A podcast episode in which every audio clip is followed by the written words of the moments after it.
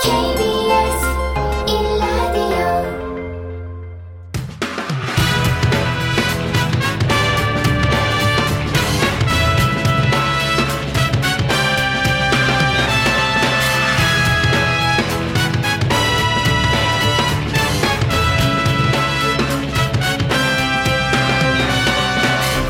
KBS 1라디오 최영일의 시사본부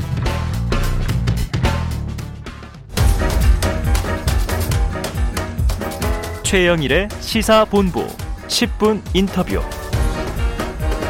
네, 화제 이슈를 짚어보는 10분 인터뷰 시간인데요. 치열했던 20대 대선도 끝이 났습니다. 당선의 열기와 정계 개편 상황에 대해서 국민의힘 선거대책본부 클린 선거 전략본부장 맡고 계신 김재원 최고위원과 전화로 이야기 나눠보겠습니다. 자, 최고위원님 안녕하세요. 네, 안녕하세요. 어제 이 초박빙 대선 뭐 밤새 잠을 잘 수가 없었는데요. 방송 3사의 출구조사 발표 직후에 긴장감이 돌았었습니다. 이게 여론조사 공표 금지 기간 동안 국민의힘에서 나왔던 인터뷰와는 좀 수치가 달랐는데요. 실제로 당황을 하셨던 겁니까? 예, 그렇죠. 저희들이 그, 어, 여론조사, 그, 그, 여론조사 발표 금지 기간 내에도, 네. 어, 실시되고 있는 여론조사를, 자료를 좀 받았었고요. 네.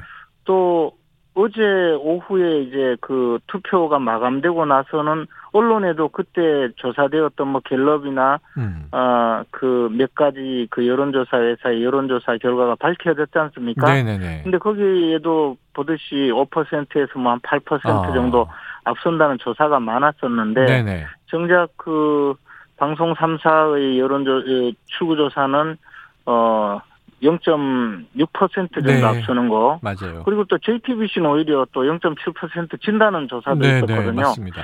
이런 것을 보고 어 굉장히 좀 당황스러웠죠. 네. 자, 어제 개표 후에 레이스 상황을 보면 이재명 후보가 오히려 1위를 쭉 달리다가 어 12시 반쯤 돼서야 이제 한 50%가 넘는 개표 상황에서 역전하면서 분위기는 반전됩니다.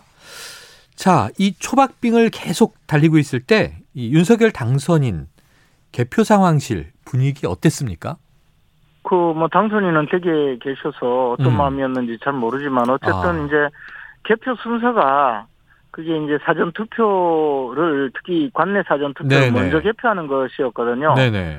그러니까 이제 사전 투표의 경우에는 어, 기표 투표자가 기표한 지 며칠 지났지 않습니까? 그렇죠. 그래서 최소한 뭐, 어, 코로나 19, 19의 그 바이러스의 감염 위험이 좀 적다는 이유로 어. 사전 투표를 먼저, 어, 개표하고, 네. 그리고 이제, 어, 어제 투표한 본 음, 본 투표를 개표를 했었는데, 어, 사전 투표의 경우에는 저희 보수 진영의 많은 사람들이 아직도, 어, 사전 투표의 부정 투표 가능성을, 예, 예. 어, 굉장히 우려한 분들이 많이 계셨거든요. 그래서, 음. 투표에 소극적이었고 그런 경우에 이제 정작 본 투표 날 기회를 놓치고 투표하지 못하게 되는 경우도 있을 수 있기 때문에 네. 저희들은 어, 부정선거의 가능성이 없으니 어, 어, 독려하셨죠. 우리가 우리가 그 충분히 감시 감독을 철저히 할 테니 걱정 마시고 음. 투표해 달라고 홍보도 많이 했고 또 후보 본인도 투표를 사전 투표를 했고 저도 네. 당 지도부의 일원으로 사전 투표를 했거든요. 네. 근데도 불구하고 사전 투표는 역시 우리 저 우리 지지자들이 투표가 조금 적었기 때문에 어차피 음. 사전 투표는 우리가 진다고 봤었고 네. 그러나 이제 어, 본투표에서 얼마나 이길지 또 실제로 그것이 역전이 될 수 있을지 음. 어, 그런 데 대해서 상당히 걱정을 했고요. 특히 투표율이 그 우리가 예상했던 것보다는 좀 낮았기 때문에 네. 그러면 본투표에서 투표율이 낮으면 그것도 저희들에겐 불리한 요소였기 때문에요. 전체적으로 마지막 순간까지 어. 사실은 꼼짝 못하고 그 네. 어, 개표 상황을 지켜볼 수밖에 없었습니다. 맞습니다. 뭐 언제 좀 이 크로스가 일어나도 이- 전혀 이상하지 않은 아주 팽팽한 접전이 오래 이어졌는데요. 자, 초접전이었던 이번 대선에서 윤석열 당선인의 득표율은 48.56%. 자, 이 숫자에 국민들의 어떤 열망이 담겨 있다고 보십니까? 그 정권 교체에 대한 열망은 여론조사별로 굉장히 높았거든요. 과반이 어, 많이 넘었었죠. 보통 한55% 네. 정도 전후하는 그런 여론조사들이 많이 나오고 있었는데요. 사실 그 정권 교체를 원하는 모든 분들이 투표장에 와서 투표를 했다면 과반수가 넘는 국민들의 지지를 받았을 텐데 역시 네. 어, 현, 그 여권, 특히 이제 민주당과 청와대 그리고 이재명 후보를 함께 그 둘러싸고 있는 여권의 공고한 조직 투표 역량이 컸던 것 아닌가 생각을 합니다. 아, 그래요. 예컨대, 어, 3월 8일까지 여론조사에서도, 어, 조사 결과에는 저희들이 그 이기고 있었, 훨씬 음. 크게 이기는데도 불구하고, 어, 그 출구조사에서는 1% 미만으로 이긴다고 나온 것은 그만큼, 어, 민주당 지지자 내지 이재명 후보 지지자들이 투표장에 더 많이 갔다는 네, 거거든요. 네. 예, 여론은 그렇게 나와 있는데 음. 어, 출구조사에서는 어, 0.6% 앞선다고 하면 음. 결국에는 그것이 어, 어, 민주당 지지자들이 더 많이 투표하러 간 것을 나타내는 것이고 그것은 네. 여권의 조직표가 아닌가 그런 생각이 들었습니다. 알겠습니다. 자, 그런데 이제 끝났습니다. 선거는. 그리고 당선이 됐고요. 자, 그러면은 이 다른 진영에 투표한 국민의 뜻도 그냥 그 전체적인 규모를 보면은 뭐 크게 다르지 않지 않습니까? 그럼 윤석열 당선인의 차기 정부에서 이 다른 국민들의 뜻은 좀 어떤 어떻게 소화가 가능할까요? 어, 오늘도 그 당선인께서 그 기자회견을 통해서 밝혔고 네. 어, 또 국정의 운영 방향을 국민통합의 그 기조를 하나의 그 중요한 기조로 두고 이미 음. 어, 설정을 하고 있기 때문에 뭐 그런 국민 통합을 위한 조치는 많이 그 어, 제대로 그 어, 앞으로 노력을 할 텐데 오늘 그 기자회견에서 밝히는 걸 조금 봤더니 지역별로 네. 어, 균형 있는 그 어, 국토 어, 발전 전략, 어, 균형 있는 개발 이렇게 에, 하면서 소외되지 음. 않도록 하겠다. 지역별 또는 뭐 어떤 계층별로도 마찬가지겠죠. 그래서 어, 골고루 그 어, 국민을 돌보는 그런 마음으로 어, 정치 현장에서 또는 그 국정을 수행하면서 국, 국민들 모두를 돌볼 수 있도록 음. 그렇게 어, 국정을 펴나가는 것만이 가장 네. 뭐 좋은 국민 통합의 방법이 아닌가 생각합니다. 그래요. 어, 당선인께서도 오늘 그런 의지를 충분히 밝혔다고 봅니다. 네네. 그래서 이재명 후보 새벽에 이제 이 패배를 인정하는 승복 이 입장이 나왔고 그리고 네. 그 이후에 윤석열 후보가 자 경쟁은 끝났다. 이제는 하나가 되자. 이것도 굉장히 좀 감동이 있었습니다. 주거니 받거니. 네. 자, 네. 그런데 이 유세 과정에서는 좀 갈라치기 논란이 있긴 해서요. 예를 들면 여가부 폐지 이런 공약 이거 좀 국민 통합을 위해서 보완돼야 할 거 아닌가 이런 목소리도 있습니다. 어떨까요? 뭐 그런 부분도 앞으로 논의가 많이 될 겁니다. 특히 이제 정부 부처의 뭐 폐지라든가 또는 개편 문제는 결국 정부조직법을 네네. 어, 개정해야 되거든요. 바꿔야 되죠. 네. 그럼 국회에서 또 많은 논의가 있어야 되고 음. 어뭐 현 민주당이 또 어, 그에 대해서 많은 의견을 제시하지 않겠습니까? 과거의 네네. 사례를 보면 2008년도에 이명박 정부가 들어올 때요. 그때도 여가부 폐지, 통일부 폐지를 어 기조로 그 주장을 했었는데 네. 당시에도 어 그 우리 당이 어, 집권당으로 되었지만 역시 저 소수당이었거든요. 음. 그렇게 해서 뜻을 이루지 못했던 기억도 있습니다. 네. 그래서 이런 부분은 앞으로 이제 어, 당선인이 그 선거 운동 과정에서 그런 주장도 펼치고 또 저 공개도 하고 했지만 어 이제 그것을 실천해 가는 과정에서는 또 정치권에서 많은 논의가 있을 거라고 네. 봅니다. 알겠습니다. 이제 선거에서 이기자 뭐 오늘 아침 조간신문부터 여러 가지 이제 추측들이 또 궁금증이 나옵니다. 윤석열 당선인의 밑그림, 국정 운영의 밑그림이 뭐냐? 특히 안철수 국민의당 대표 어떤 역할을 할까? 보니까 이 저 인수위원회 위원장 얘기도 뭐 나오고요. 권성동 의원은 인터뷰에서 어 본인만 뜻이 있다면 맡아도 되지 않을까 이런 얘기도 하셨고요. 또 초대 총리 임명 가능성도 나와요. 어떻게 보십니까?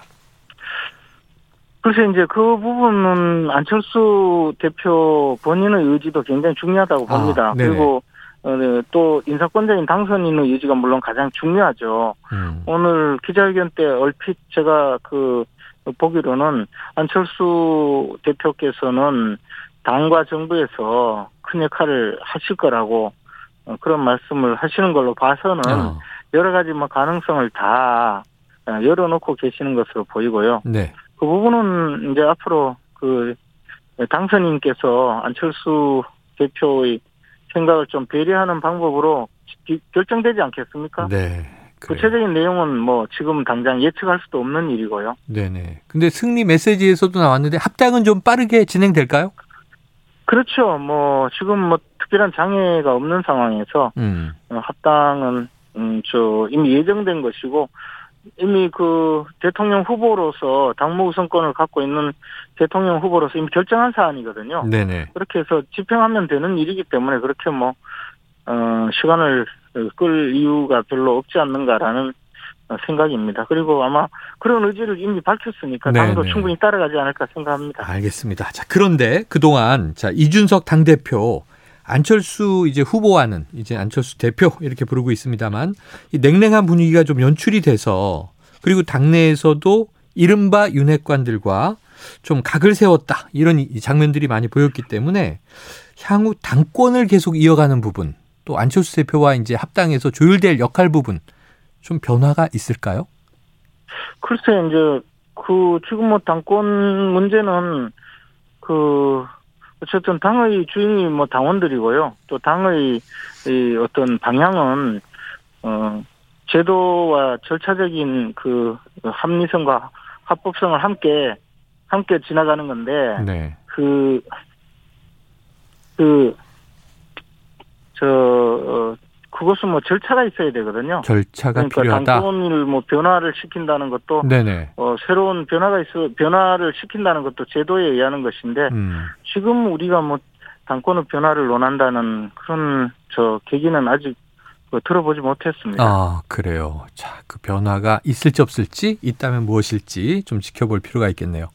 자, 윤핵관 얘기가 나왔으니까 장재원 의원이요. 아니, 신문 네. 보니까 다 비서실장으로 내정됐다. 이건 팩트입니까? 저는 잘 몰라요. 근데 뭐, 안- 에, 저, 장재원 의원이 비서실장의 물망에 오르는 것은 어쨌든 지금 당선인과 가장 의사소통을 잘 할 수 있고, 네네. 그 다음에, 어, 당선인의 그 생각을 가장 잘, 그 또, 어, 반영할 수 있는 사람이고, 또 그런 역량을 충분히 갖추고 있거든요. 네. 그리고 이제, 어, 당선인이 인수위를 구성해서 운영하는 과정이 새 정부 구성하는 저 여러 가지 업무가 많기 때문에 예, 당선인과 함께 의사소통을 잘 할 수 있고 또 그 당선인의 생각을 어 여러 그 어, 관련자들에게 전파하는 그런 중요한 자리라면 음. 장재원 의원이 가장 역할을 잘할 수 있는 분이라고 저는 판단하고 있습니다. 아, 그러나 비서실장이든 뭐 지금 그 중요한 그 역할을 해야 되는 자리이기 때문에 네네. 당선인의 생각이 가장 중요하지 않겠습니까? 아, 당선인의 어, 생각이 오르는 중요하다. 것보다는 당선인이 어떻게 생각하느냐 그게 제일 중요한 일이라고 생각합니다. 네. 그럼 또 하나요. 지금 이제 승리한 선대본부에 클린 선거 전략 본부장으로 일을 했고 네거티브 모니터링을 담당했던 김재원 최고위원이 내각에 임명될 가능성 어떻게 보십니까?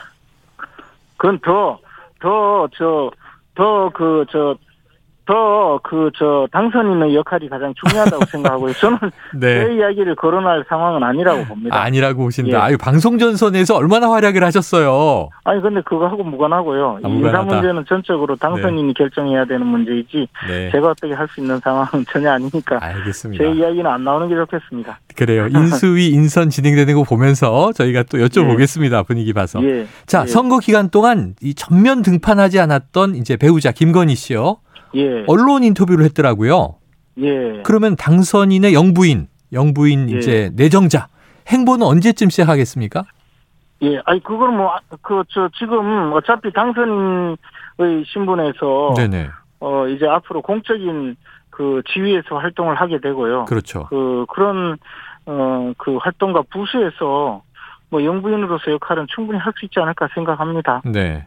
예. 그리고 어 당선인께서 그 선거운동을 하면서 네. 그뭐 제2 부속실을 없애겠다, 영부인을 아. 뭐 어, 없애겠다 이런 축소하겠다. 말씀을 네네네. 하셨는데 어, 영부인이라는 거는 뭐 다른 사람 부인을 높여 부르는 말에 음. 불과한 일반적인 명사이기 때문에 네. 영부인이라고 칭하는 것이 예. 어, 그렇게 뭐 어떤 어떤 뭐 거부감이 있는 건지 저는 네네. 어, 그것도 큰 문제가 없다고 보고요. 또 음. 영부인으로서 활동하는 것은 어차피 부수적인 역할이거든요. 네네. 그래서 그런 역할을 어, 어, 보완적으로 수행하는 것은 국정 전반에 도움이 되는 일이기 때문에 저는 네. 충분히 역할을 할 수 있지 않을까 생각합니다. 알겠습니다. 오늘 여쭤볼 게 너무 많은데 어, 시간이 모자라네요. 오늘 여기까지만 여쭤보고 다음에 또 한번 연결드리도록 할게요. 예, 네, 고맙습니다. 오늘 말씀 고맙습니다. 예, 안녕히 계십시오. 예, 자 지금까지 국민의힘 선거대책본부 클린 선거전략본부장 김재원 최고위원이었습니다.